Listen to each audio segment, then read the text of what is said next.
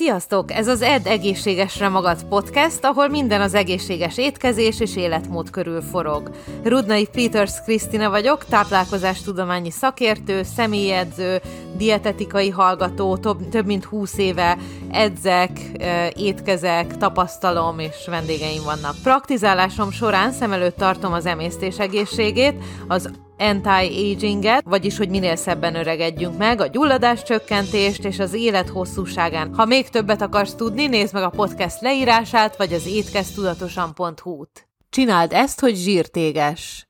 Mindenki a könnyű végét szereti megfogni a dolgoknak. 10 perc hasedzés, 8 perc edzés a kerek popsiért, 6 perc karedzés, és tudod mi az, amit sokan nem akarnak? Az igazság. Az, hogy a zsírégetés, a test átformálása kemény munkát és időbefektetést igényel. Hány fit test, versenyző és strandtest győztes jutott el idáig csak rövid, ritka edzésekkel? Egy sem. Ennyi jutott el. A legtöbbünknek szüksége van minimum négy óra edzésre egy hét alatt, ami felviszi a pulzust és megdolgoztatja az izmokat.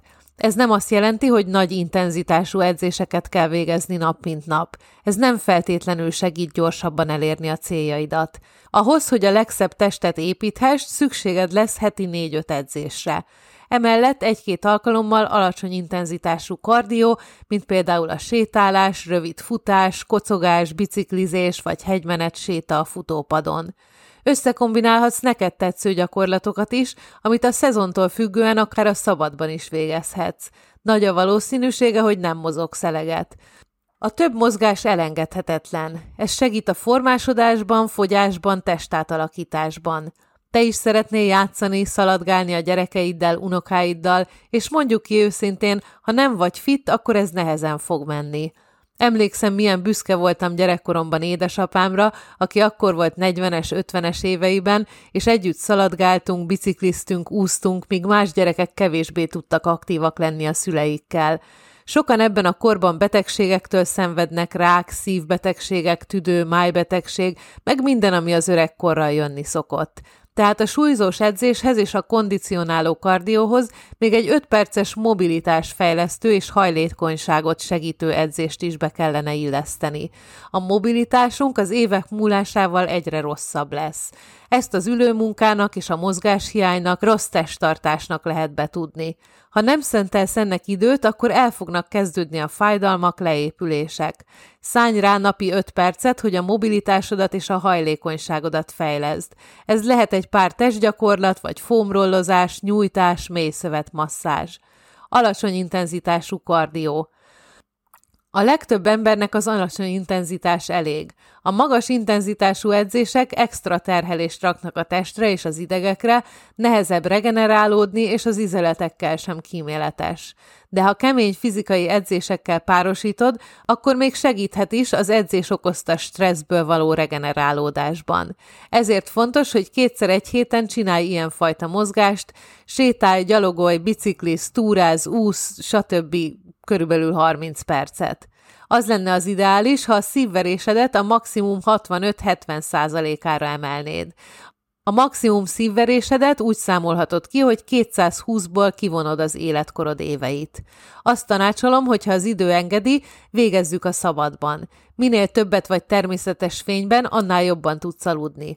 Ha a szabadban edzel, akkor ezt is az előnyödre kovácsolhatod.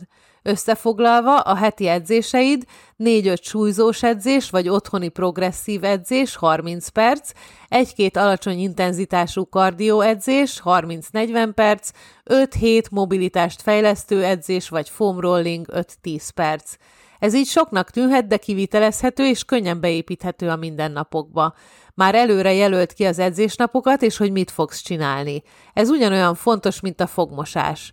Csak egy tested van. Ahhoz, hogy a lehető legjobban karbantartsd, priorizálnod kell az edzést és a testmozgást. Semmi nem fontosabb az egészségednél.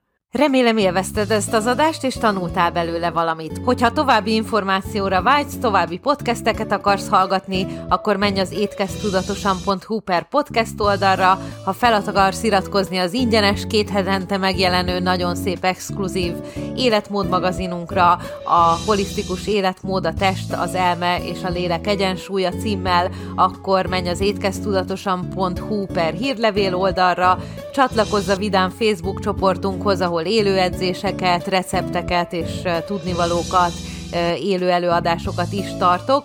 Ez a Facebookon a növényi alapú vegán és vega életmód, receptek és edzéstervek címmel. Valamint látogass meg a weboldalamat, az étkeztudatosan.hu-t. Remélem találkozunk máshol is. Sziasztok!